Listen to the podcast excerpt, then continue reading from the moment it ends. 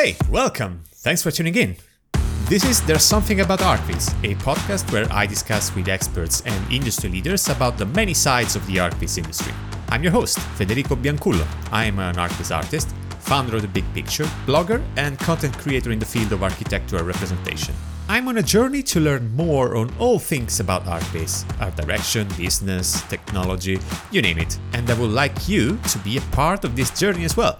Through these conversations, my hope is to bring light to not so obvious topics connected to our industry and help you grow as a professional, as an artist, and why not, as a human being as well. So please join me. Without further ado, let's jump into today's episode of There's Something About ArchViz.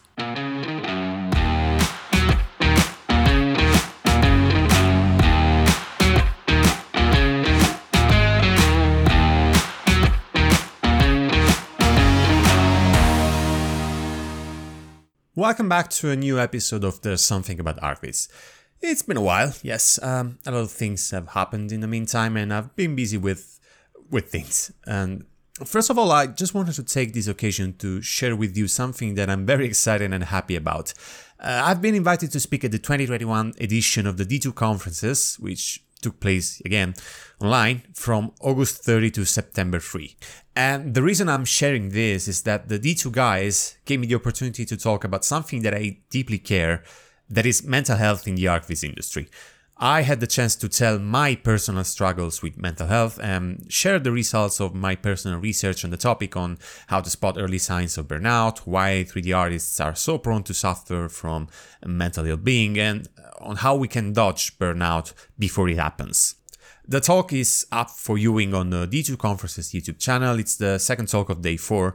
And of course, I'm, I'm very open to hear your take on the subject and know about your experience and your struggles. Uh, the email address to get in touch is always the same. It's podcast at bigpicturevisual.com. But let's go back to the podcast, shall we? Now, the focus of today's episode is on how to improve the relationship with our clients which is probably one of the most important and undervalued factors that influence our success as ArchViz artists. In particular, I wanted to start from a widespread assumption going around within our industry that is, we have to educate our clients. But what does actually mean to educate a client? Should we just try to look beyond this assumption and reframe it, perhaps? Honestly, I've been looking forward to having today's guest on the podcast for quite a while now, and I'm happy to introduce you Simon, Simon Oudiet from Orama. Simon is a French architect who started his own ArchViz studio shortly after graduating from school. His main focus is finding new ways of communicating ideas and bridging the communication gap that arises between clients and artists when it comes to talk about creativity and image making. Simon's work is also largely focused on content creation. He, he regularly shares tutorials, rendering teardowns, articles, and videos through his YouTube channel and blog, helping fresh artists to streamline their process. Our conversation touched on many interesting topics. We started by understanding what we mean by educating a client. A little spoiler, it is something akin to streamlining and explaining our process in order to avoid misunderstandings and establish a good relationship. Uh, we also discussed which tools are available to us in order to improve the relationship we have with our clients, the role of social media in this process, and what to do when dealing with less than ideal clients. This and much more in today's episode. Enjoy my conversation with Simon probably you don't know, but I've been following your blog since the beginning. Oh, Already? yes. And I'll be honest with you, I think that your blog is very underrated. Yeah, that's what everyone says. There's not many people mentioning your blog, at, at, least at the time. I think it was three or four years ago when I started reading your tutorials. Orama blog was not on many people's radar. Yeah, yeah, it was not. It still isn't it's the same with the yeah like the youtube channel is still very like small even though i've been putting content very regularly for a while. And i think it's as you said it's like quite different from what you can see on other stuff. So and i think it's still relevant for people who want to understand better images and like the archviz in general. So yeah it's i honestly don't know why. I know i don't spend any time on like marketing and optimizing seo and stuff like that. So that might explain a little bit of it. But I also think it's because I'm not refining anything. Like it's everything is a bit raw. And like the videos, etc., I don't spend time editing and making it look pretty because I don't have time for that. And I know that nowadays the sort of standard is for like very refined stuff where like the lighting is perfect and there's like a lot of cool and cute animations everywhere. And we're getting used to that. And I'm like, I have zero time to dedicate for that. So also it makes it look like very amateurish, even though the content is actually okay. I think YouTube is a really slow platform. It, it picks up very slowly. Um, you have to be really, really consistent with uploading, with producing new content. So I think it's pretty normal that you don't get results before the first 30, 50 videos. Basically, this year I was focusing on being very uh, regular and being like, I'm going to make one video every week or every two weeks for the whole year. And then I'll start assessing how it's going and if I can do anything about it or not. I mean, production value comes later. The bar of production value is pretty high nowadays, of course, but I think that's something that you can you know you can try to address later on when you have a, a, bulk of content but in general youtube is a very slow platform yeah and like yeah it's it's very hard to grasp how it works and it seems like it's changing every now and then like the algorithm and sometimes it will like spike and you don't know like i have like it's it's actually very symptomatic. The I have like a couple of videos that have like thirteen thousand views, and most of the others have like 200 and the ones that have many views are the ones that are very basic tutorials on like how to add snow in your images or how to insert people which is like questions that many people ask themselves at some point. That's something that i noticed as well. When you go more into the explanatory philosophical part of ArchViz you start losing interest and i think that's a shame because it's it's what makes our industry run. I think it kind of comes with this social media ethos is that everything needs to be very simple and quick. And once you need to dig a little bit deeper everyone is leaving and they're like no i don't have time for that.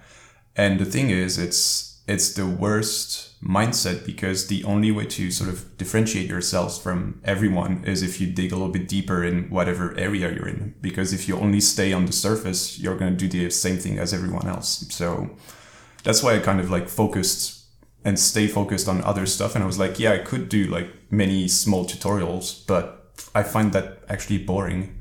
And there's like so many people already doing it and like way better than I would that I don't see any value in doing it for anybody. So that's why I always like I'm gonna focus on other stuff and we'll see how it goes. But yeah, it's hard to like people don't really care about that yet for some reason. For some reasons, people are still very hungry for tutorials still. Whilst you can really find these things anywhere in the web right now. Really anywhere. Yeah, yeah, that's the thing. It's like more than ever. Like even like when I started like five or six years ago, uh, when I started doing the blog I was running, it wasn't because it wasn't available. It was more because I just wanted to put out out there what I was doing and sort of like to keep track of what I was doing. And it was this idea of like that my brother told me one day. It was like very simple. It was you even if you don't know much because you're you're starting, you still know more than some other people. So you can always share it, and some people will learn from you. And it goes the other way around as well. So I was like, yeah, I might as well just write some blog posts and do videos because I was enjoying it at, at the time, and I was sort of like formulating better my my thinking and my workflow, which in the end helps you doing it more properly afterwards. Let's talk about you, how you got started, how the blog got started, how you you starting your own side project even outside doing images. I studied architecture like most people doing ArchViz, I guess. Um, it was I finished, I graduated six years ago, and um, I think I always had like an interest in two main things, which was like theory and images. So this idea of like understanding how things work and just doing images of stuff that I liked and found interesting.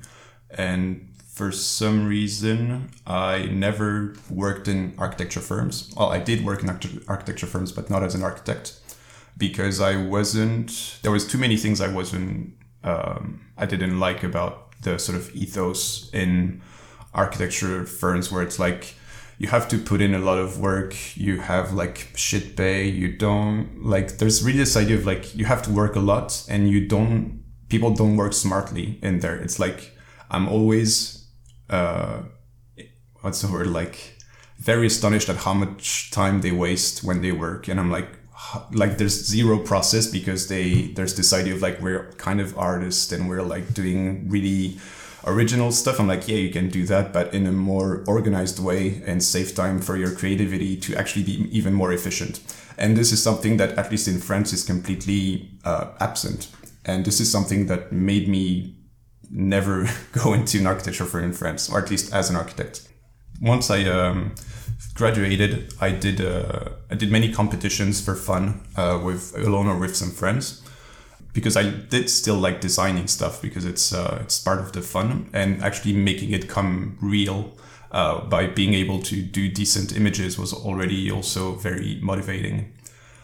I did work for a year in a firm in Paris and I was I thought I would be working with like other ArchViz artists and sort of learn from them, but actually it was just a me over there. So I did learn a lot, but it was just because there was a lot of um, pressure, but in a good sense, because I just wanted to do good work. So I had to learn a lot of software very quickly and uh, very efficiently. And it was a uh, and it was a very good um, gave me a very good taste of like what is it to work on competitions, what is it to work with very tight deadlines, how how you need to work efficiently, what is to talk actually with architects and how they kind of think and how they work. So it was very interesting at the time I already started working on Orama on this side. I was doing mostly client work. Basically, I was working, I don't know, many hours during the, well, during the week. And at night, when I would go back home, I would work another four or five hours on my personal project. Well, not personal, but like commission personal project. And I did that for a full year.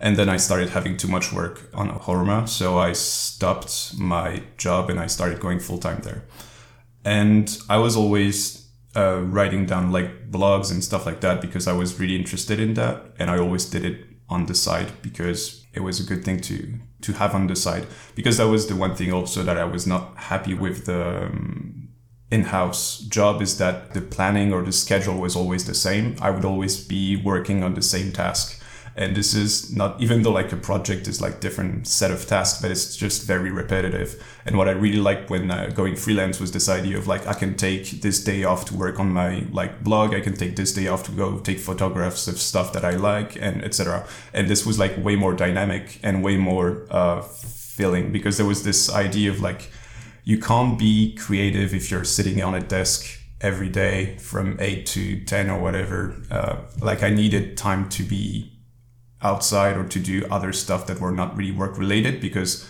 most of my inspiration comes from books, like literally writing stuff, not from like photographs for some reason or like painting sometimes. But I like, I have very visual stuff when I read things and uh, I need to read things and you don't have time to read when you're working. It's reflecting a lot in, uh, in the way you approach also your content creation. You have a really theoretical approach to the thing, to ArchViz. And something I really appreciate of your work is that you have a really systematic you know, take on how to do things, even on your tutorial articles. You don't just give the tip on or the technical notion on how to do a thing, but you take time to explain why we're doing things in a certain way for example, inserting 2D people, because that's the first tutorial I remember from your blog, uh, and you took a lot of time, a lot of, a lot of space, a lot of text to explain how to put 2D people and why to put them in a certain way. And that's something that is it's really unique nowadays. In a world like ours that is so fast paced in which 30 second videos seem to be the, the trend it's kind of a unique statement and I, I really like it because i appreciate long format content as well. Today's topic is However, more about our clients. There's something that us as ArchViz artists, we usually tell each other that we have to educate our clients. And I remember you also wrote a really nice article on this. I think it was featured on CG Architect as well. Not specifically on this aspect, it was more, of course, geared towards us artists, but I think it touched somehow on this topic of client education. Maybe you can correct me if I'm wrong. You also wrote the same version of that article for architects. Yeah, there was a two. It's actually I had this sort of like epiphany a couple of years ago or a year ago. Like I noticed artists and architects had very strong misconceptions about the other side of the of the collaboration, if I may say. And I was like, this is very annoying because is that detrimental to the quality of the work everyone is delivering at the end. So I was like, I'm going to write an article sort of like listing all the things that I personally as well like misunderstood when I started out. And I was like, maybe it's going to help people to have like the right mindset uh, very early in their career because otherwise you can go very far in the wrong direction and get a lot of frustration from not understanding why your client is doing what he is doing.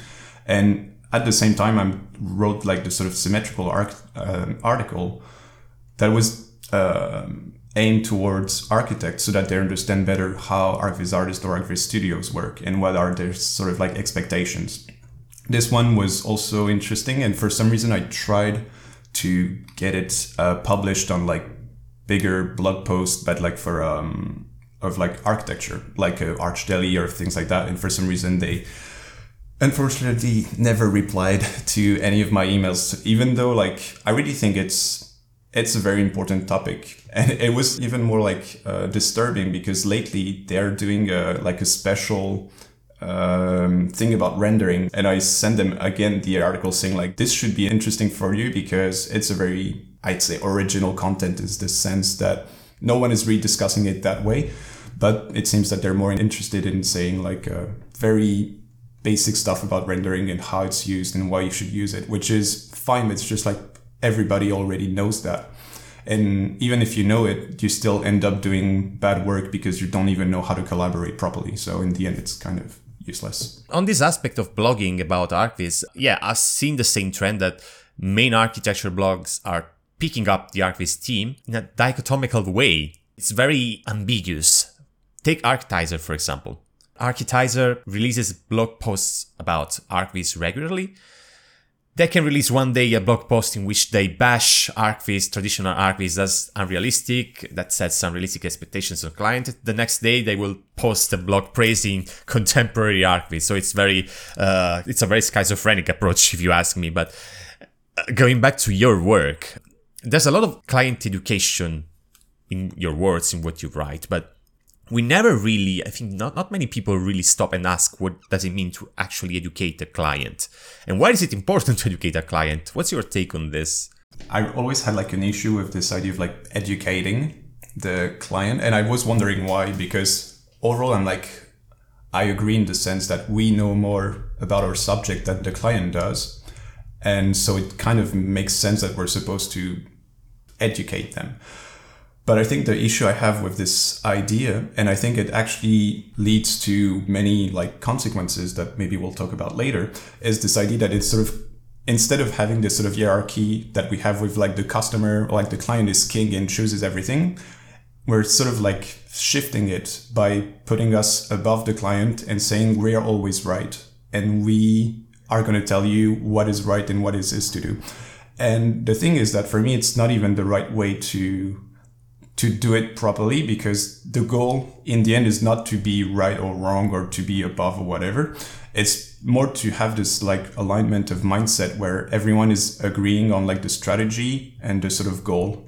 And for me, like, even though I understand that sometimes you can understand this idea of like educating the client as just, I'm going to explain you what I do and how I do it and why it's important. But I think sometimes it leads to people just acting like very they're kind of dismissive of the client's ideas. Yeah exactly. And it's for me this is like maybe the sort of feeling I had about educating the client. Every time I was reading like articles about this and I was like it doesn't sound right to me. Because for me like the whole mindset or approach that I have with client is really really this idea of building a conversation and understanding what they're after and how we can like how I can put all my knowledge at their disposal so that we can better address their issue, if I may say.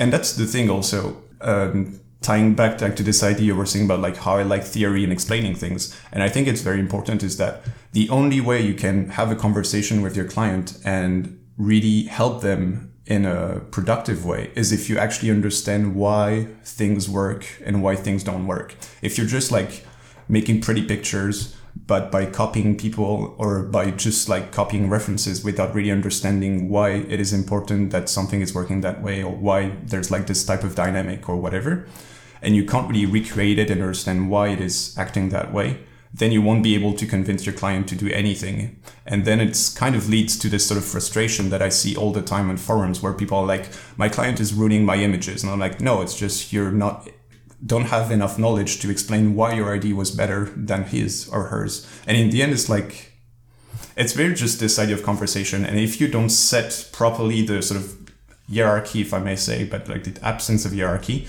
then you're not conversing and you're just like pitching ideas or you're just like throwing ideas and nobody's really trying to work together. How I see it is more a process issue. I think the artistic process, like you said, is uh, it's a product of a compromise with a client, more than a compromise, a collaboration, a dialogue, as you said. What I mean with education is more educating clients on the process, on how we do things, because usually clients are a bit, you know, oblivious on how an image is made. Sometimes they just think it's magic. well, more and more architects are becoming tech savvy. They more and more architects are starting to get a grasp on how an image is made, and that's good for us but still it's the minority of them. And i think process is still a very unclear area of what we do to architects. So i think education should go into that direction showing architects what's our process like and what's possible and what's not possible during the process. I don't know. What do you think about that? It's fun because like if you asked this question 10 years ago the answer would be very technical in the sense that there are stuff that are not possible. Nowadays like literally everything is possible re-rendering something takes like an hour, changing like a little model or whatever, and you can literally do everything a client can ask. So what you have to do is to explain them why it's a bad idea. So as you said, some of them are really not aware of how things work. So you have to, that's the thing is like, you don't want to stay in your box and come up every like uh, five days and say this is the image. And so they'll be like yeah but how did you do it? And actually that's the thing is like sometimes they don't care about how it's done.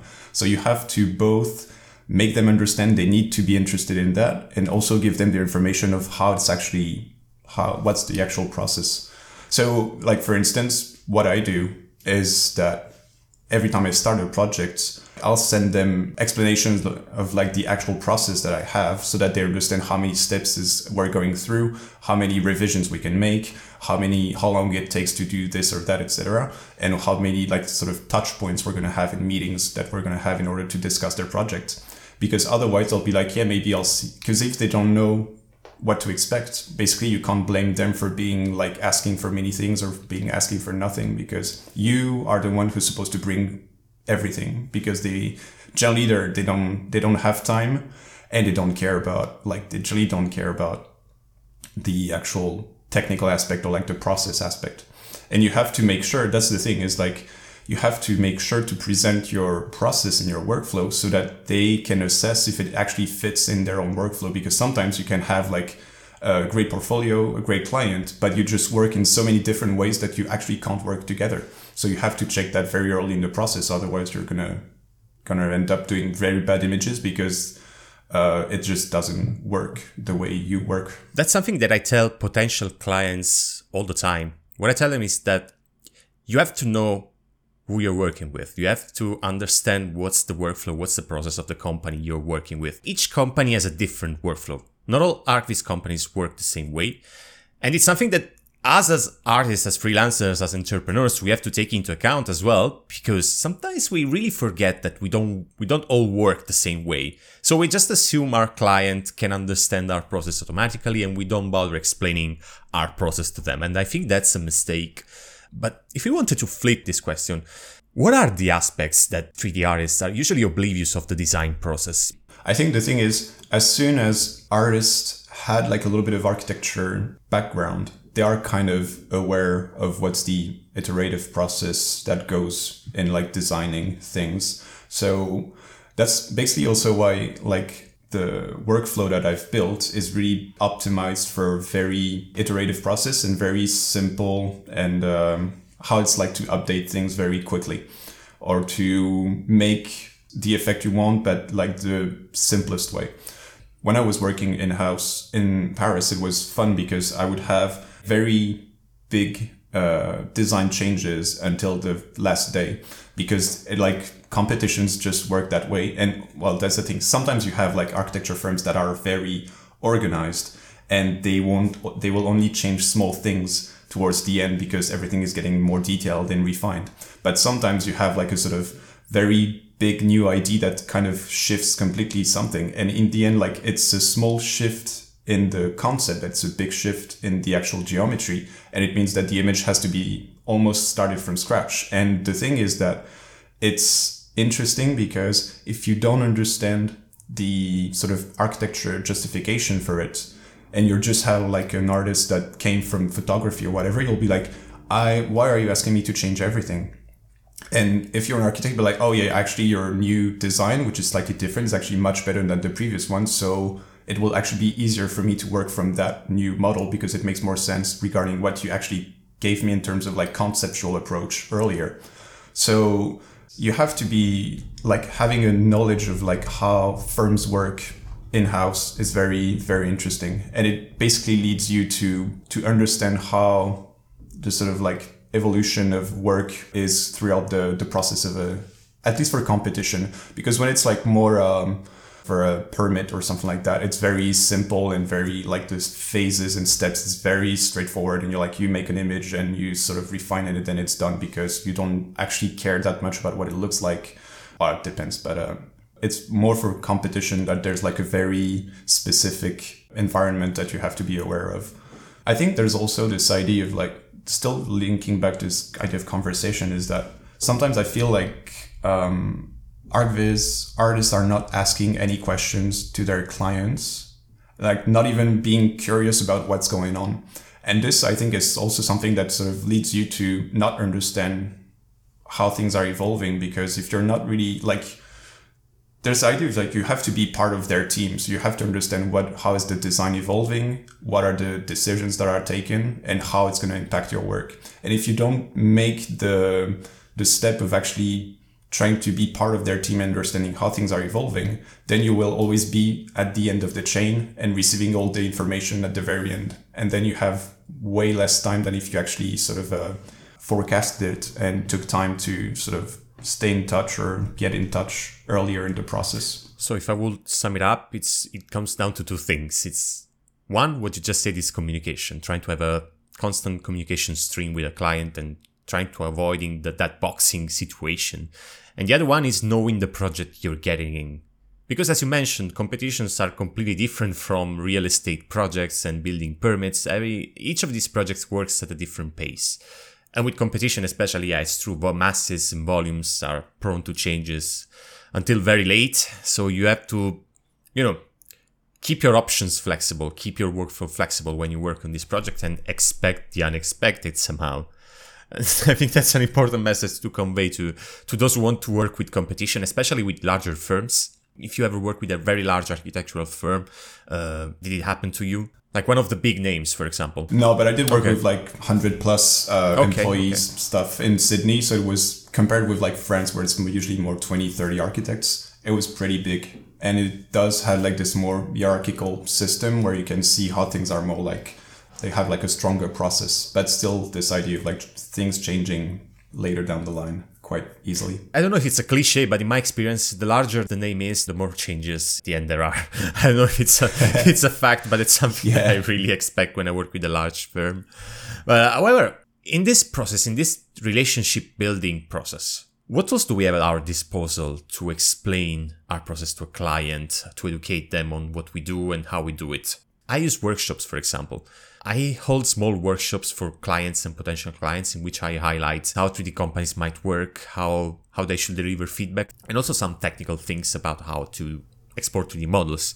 That's just a small way that I use to try to get a relationship started with a client. Yeah, I basically try to do the same because I think it's one of the best approach. Basically, once you start like talking properly openly about what you're doing it's it gets uh, it gets easier and understanding properly their process. So i do have this sort of like small workshops as well. I do spend basically what i do for any potential clients to have like a proper meeting where we talk about how they work what type of work they do what's their typical process. Then i explain to them what's my typical process how i like to work and then we sort of see if it's if it would fit. Because there's like well it's kind of stereotypical but there's like two types of firms. You have like for archviz i mean you have studios that will do they will have like a first meeting then they'll stay away for a couple of uh, maybe like a week and then they'll deliver almost the final image and there's just like one revision and then they're done. And these images are generally generally quite cheap. They're not necessarily bad but they're cheap and that's some clients are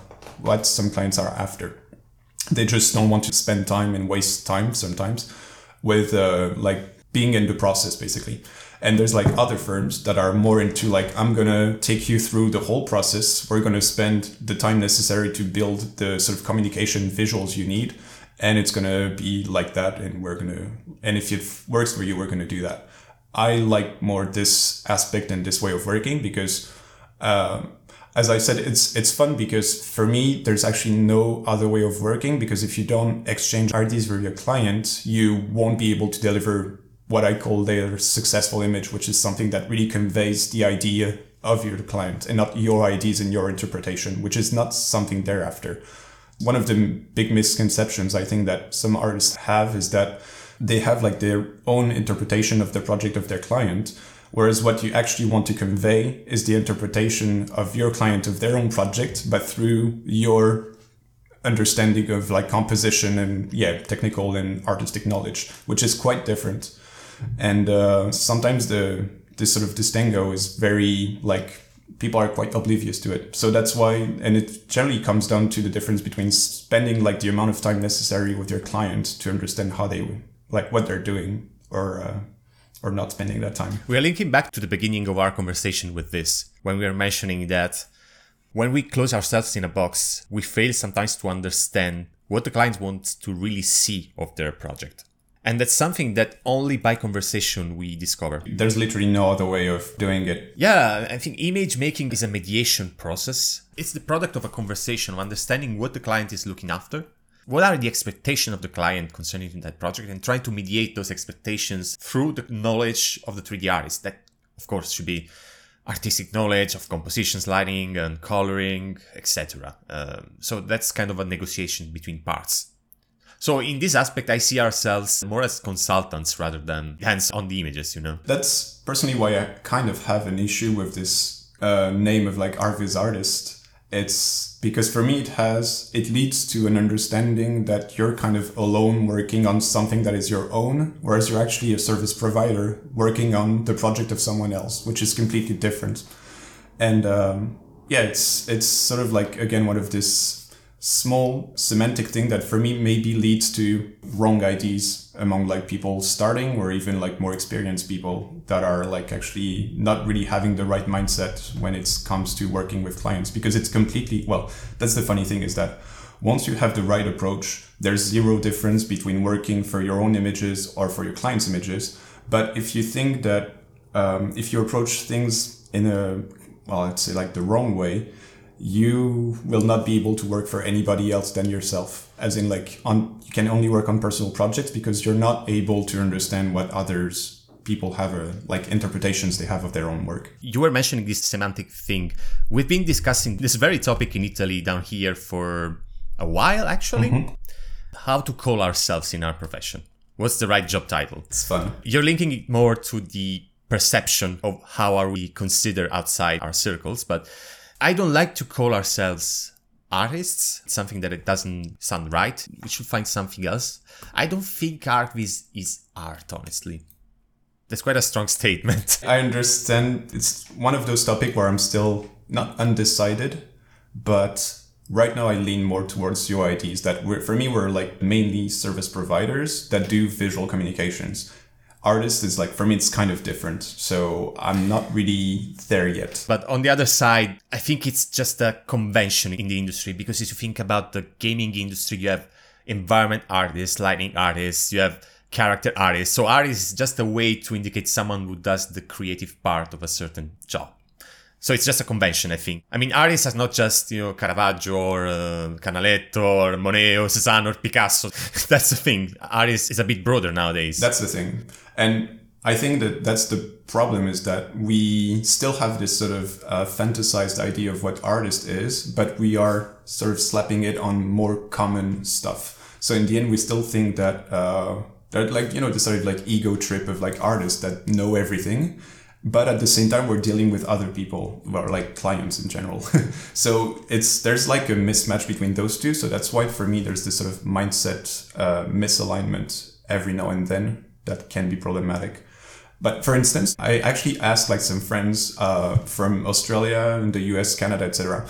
and I was like asking them, how do you call ArchViz artists in uh, in your country, kind of? And I was saying like render guy or uh, like, uh, and I was like, there's zero artistic value in the naming. We're, we're the, as you said, we're the only one, and it's probably a convention because, as you said, it comes from also video games and stuff like that, that are calling ourselves artists. In France, we call them like persman, which is perspectivist. That's the funny thing is that perspectives are very mathematical. They're not artistic at all because they're just like points you draw and lines you draw. So they're actually supposed to be very unbiased. And so they, they don't have really artistic value, even though, I mean, we have all the sort of Renaissance stuff with like perspective, but I mean, in a conventional sense, it's mathematics. There's zero artistic idea. In the eyes of the clients. Exactly. I can relate a lot. In Italy, they use a really ugly word, which is renderista. Yeah. which is the ugliest word you can use for 3D artists. But I think calling ourselves artists is more, as you mentioned, an ego trip of ours, maybe a way to elevate ourselves in the eyes of someone else. If we are considered renderisti or perspectivists from yeah, yeah. in the eyes of our clients, we have to elevate ourselves in a way or another. Yeah. Simon, I want to move to a completely different topic. You're very active on social media nowadays with, with your YouTube channel, your newsletter. In this aspect of client education, I have a really big problem with how ArchViz artists, yes, use social media nowadays. What I see most of the time is image galleries without any really significant content or explanation of what we do. Um, they tell us all the time that having a strong social media presence is important. But my impression is that we haven't reached yet a point in which our social media provides value or something interesting to a client. So, how do we create some social media content that is actually useful or tailored towards client instead to other artists as an ego trip? I think galleries like Instagram galleries are more of an ego trip rather than anything else they don't really provide value to a client. So how we can actually provide some value on our social media? Uh. that's a one million dollar question. I haven't reached an answer yet, so that's really open. No, it's a very very interesting topic. As you said, I think Instagram is very fun because it's a very narcissistic. You're just doing it for yourself, even though you like this idea of like I'm showing what I'm doing the way you scroll through Instagram, like your attention span is literally five millisecond per image. So whether you, if you scroll between like shitty renderings, a good renderings, a photograph, a good photograph, you're just like sort of comparing them together. Personally, when I scroll on Instagram, which is which I do very rarely nowadays because I find this uh, social media very shallow, basically. And for me, like you can't base a client relationship on very shallow terms. You have to go deeper and you have to explain everything. So it can be good to grab attention, and it's basically the only thing it does, at least for Instagram. And for me, social medias in general are not very. I know that many people actually get some or most of their clients from there. I know that 100% or like 90% of my clients come from like organic growth and referrals. I don't use social media at all because it's like cold emailing. So you're just sending stuff in the dark and you don't like some will reply, others won't. But the people that reply are just interested in the look of your image, but they're not really interested necessarily in the way you work. Or so there's like a lot of other steps you have to go through. Whereas if you go through referrals with like clients that say, I like working with that guy, he worked that way, blah, blah, blah. And you actually have clients that are happy and that telling other architects, then you all the selection process is already done and you know that the people you're to get referred to are people you actually will enjoy working with like 99% of the time whereas on social media it's just you have like millions of potential clients of course you touch like maybe a thousand and then you have like one or guy contacting you and you're like yeah well i i'm happy you like what i do but from what i can see it's just not at all what i'm interested in doing sometimes it works out but like for instance even on social media the few clients that I got from there were still friends from people that I know. On the other hand, though, you can still use that in the idea of, as you said, to sort of um, not already educate, but make people more sensitive to some topics. For instance, I built at some point, but I kind of stopped doing it because it was too time consuming, but like a secondary platform where I was just posting tips and stuff more regarding um, management and business in general and how to work with artists. And this idea this was kind of tailored for ArchViz artists, but also for architects who would be a little bit curious on how things work. But again, if you want to grow properly an account on social media, you have to spend so much time that it's like a full time job, or you have to have really incredible content, which is like contradictory with doing content that people are at the moment not interested in. So even if you do incredible content on a topic that people don't care about, then you won't be in their feed. So all in all, it's it's completely wasted time that's why like I've referred like uh, resorted back to uh, what you were saying earlier is like workshops, uh, sort of presenting like the way I present Orama is really this idea of like uh, experimenting stuff, spending time with client, and sort of bridging the gap in terms of communication that exists between a client and artist artist. And the masterclass that I've started doing is also, even though it's like uh, centered around composition, there's a big chunk of it that is for client management, but it's kind of explained in a way that even architects, because I had like in the first cohort, it was fun. I had two architects, but like practicing architect, not ArchViz artists. And they were here and they like their feedback was very interesting because they were like, oh, I completely like I see completely differently the sort of relationship I should have with the studios we work with. So, which was like literally the only goal I have is to sort of bring awareness on like some things that people are like completely oblivious to. And once you start like helping people understanding a little bit better things, they start focusing more on what matters, if I may say. So social medias are a bit, or when I say social medias, I mainly mean Instagram. I don't use ArtStation and like platforms of ArchViz stuff, but I honestly don't know if clients go there. For sure know that French don't go there because they have zero interest in doing so. Maybe in America, Canada, etc., they are a little bit more aware of that type of platforms, but I'm not even sure about that. Yeah, I don't know. I have a website. It's enough. I don't need to have like 60 different platforms where I do stuff. The website thing is interesting. I was thinking lately, well, I never have time to do this, but I was thinking of restructuring my own page, uh, not as a gallery of images, but as a showcase of case studies. So I would really love to write something on the project that I did, on how I work with the client and the challenges that I had to face. So do you think that kind of aspect, that, that kind of interaction could be more interesting for a client that goes on your website trying to explain how you worked and what were the challenges. That's what people in design and creativity field do. I don't know if you follow Chris Do. Yep. He has a course on case study building, and that's something that works really well in creative industries. And when I see this kind of theoretical development in design, I think that ArchViz is a bit behind in this aspect as well. Yeah. It's a feeling I had with architecture. First, I was like, how come we are still so inefficient on all the communication aspects at everything? And then I started doing ArchViz and I was like, still started thinking the same. It's like there's so much going on in business and like business management in uh, like uh, communication in creative industries that we're not implementing at all, even though they're like literally booming at the moment. And it's like, it seems that there's no one doing it. Architects as well are really old fashioned when it comes to this kind of things. It's, it's terrible. we are really linked to that. Yeah, yeah. It's good because the, the new generation, if I may say, seems to be thinking quite differently, but at the same time, they also understand that they need to build their own visual style. So they mainly do stuff in house and they go for more like simpler representation sometimes at least in France, we're like this have trend of like collage and things like that, or in Belgium as well. It's something we can't compete with in the sense that it's just a completely different medium in a way. Did a client of yours ever ask you for a collage style image? Mm, no.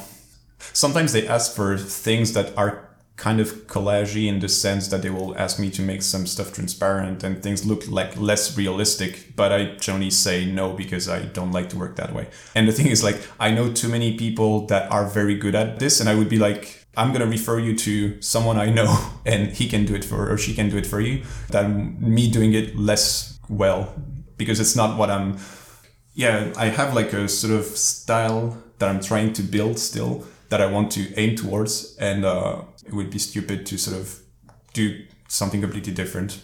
Even though I like to do something different, but not for um, commission work. And to close with something a bit more fun, have you ever had any experience with a client that was really beyond any chance of being educated or bridle them into your process? I've had bad experiences. There's one thing though that I want to say first regarding that is that one thing that I still start that I do every time something goes not well or bad is that I try to make sure that I'm not responsible for it. So I really analyze, like I literally reread all the emails we've been through and double check if I was the one not being clear about things because I don't want to come out as like being not nice or just like an asshole, even for something that I thought the guy was doing, even though actually it was me who was like not asking the right things or not doing things the right way. So I always double check that before starting complaining about a, a client because otherwise I know it's like really quick path to uh, being frustrated by everything. so I uh, I do that first, but I did have um, one time one client that was very annoying and it actually links back to this really conversation things that we were not talking at all i was sending emails asking for like material references photographs uh, feedbacks on some point of views that i sent or things like that. And they would reply with one uh, sentence email and a lumion rendering of what they wanted. And they did that like literally five times. Like every day i would be sending an email saying like i've been doing this. I'm trying to work on that. Uh, here are the things i need. Can we talk? And then they would send back a fucking lumion rendering. I'd be like dude what, what are you doing this and it's very fun because it really comes down to that's why I, I kind of like about this job in general. It really comes down to people because i worked in the past with the same firm but with another project manager and everything went extremely smoothly. And i was like literally asking the same things sending the same files like uh, explanation process and stuff like that. And it's just that this very project manager was not listening at all and just wanted to send me lumion stuff and i was like yeah okay it's cool. So in the end they had like very bad images and i couldn't even feel responsible for it because i, I literally couldn't do anything else. If i ask you a and you reply uh, some z all the time even though it's not what i'm asking for and if every time you ask me to do something, I do it and I explain you why it's bad, but you don't listen to me, then I, I can't do anything else. Yeah, that's the thing with slightly larger firms. People are so different in teams. I mean, you can get a perfect team manager, a person that you can communicate with, and the person that doesn't really know how to communicate. Yeah, yeah, it's terrible. The good thing when you deal with like small firms, even if they have like project teams, but it's if you start knowing all of them, then you know how to deal with all, with all of them. Like that's the thing also that I maybe don't like about uh, advertising on social media is that then you might potentially get more clients, but I'm literally not after having more clients. I'm just after good clients. And I already have a good pool of very good clients that I like working with. And I know all of their project managers. I know how they work. I know how I have to fine tune my workflow for each of them so that things go a little more smoothly. And this, I wouldn't be able to do it if I was dealing with 100 clients and uh, different clients and having like completely different workflows. I'm like working alone. I don't have the brain to remember all that. But when you're dealing with like 20 or 30 ongoing client or um, it's more manageable. The thing also, and that's the funny thing is that once you understand that process is key and that understanding that it needs to fit with your client because sometimes you hear like artists being really desperately after getting clients even if they're shitty ones. And then they'll be like complaining about it but at the same time they're still taking the client job so you're like either take the job and don't complain and do what's necessary for it to work or stop complaining and ditch the client because you don't like working with them and find another one. I know it's like it sounds like simple, but it actually kind of is. It's like the time you're going to spend bitching about how bad it was to work with that guy and the frustration that you might actually also transfer onto other clients. You should actually just not work with that guy and do like a little bit of marketing if you want, or actually what I like better is to do passive marketing in the sense that I'll do like blog posts. I'll do like images for myself and i'll send them on like post them on social media so that you get like a little bit of a brand awareness or whatever. But uh, i would never like push too much uh, collaboration that just doesn't work because it leads nowhere. And it actually that's the thing is that it's frustrating in many ways because when you see that, I actually feel bad for the client because I'm like, this guy is not going to be able to work with anyone. And it's detrimental to their own firm because they're like literally throwing away thousands of euros to make images, but they're not even using the. Yeah, they don't make the most out of a 3D artist, of a 3D company. I think I'm doing my best at like communicating everything so that they have the biggest chance of actually getting the most out of the collaboration that we're having. So it's uh, it's a bit frustrating, but at the same time, it's it feels good when you stop working with someone that you know it's just not going to work because it's just a huge time saver and you like for your mind it's way way better to work like that. This is the right mindset but it's pretty difficult to get into this mindset especially when you're beginning that you really are hungry to get all the clients that you can get. But in the long run this is not sustainable at all. Sure. But that's that's the thing is that back when i was kind of struggling to get clients I didn't have that mindset, but I wasn't frustrated at my clients being not really responsive because at the time I know that I was not putting in enough emphasis on communication. Most people, I guess, when they start, they just like send images, hope the client likes them. And sometimes the feedback is fine, sometimes the feedback is bad. And you're like, oh, damn, what did I do wrong? And then you try to fix it. But with experience, then you start understanding how you need to present your work explain what type of feedback you want, etc. And so your sort of expectation does change. But back in the days, I wasn't complaining much about the clients because I was happy of getting clients in the first place. But I have to say, I was quite lucky because the fact that I did work in a in a firm in house was actually my first big client when I went freelance because I was still working for them, but like uh, as a freelancer because they couldn't replace me uh, very quickly. They it took them like almost a year to actually find someone. I still worked for them for about a year, and I was very lucky to meet like the right people and that were like having the right bosses and that were working in the right firms. So I got like a, a good pool of clients quite early. The thing is, I was also very comfortable with not having work. I would still like need to uh, make money like everyone because you still need to pay your rent etc but I, think it actually came from this I, the fact that i was running this youtube channel and the blog is that every time i had free time i would be dedicating it to this more like long-term thing. Even though it took like literally six years to get it to somewhere where i can sort of like make a little bit of money out of it.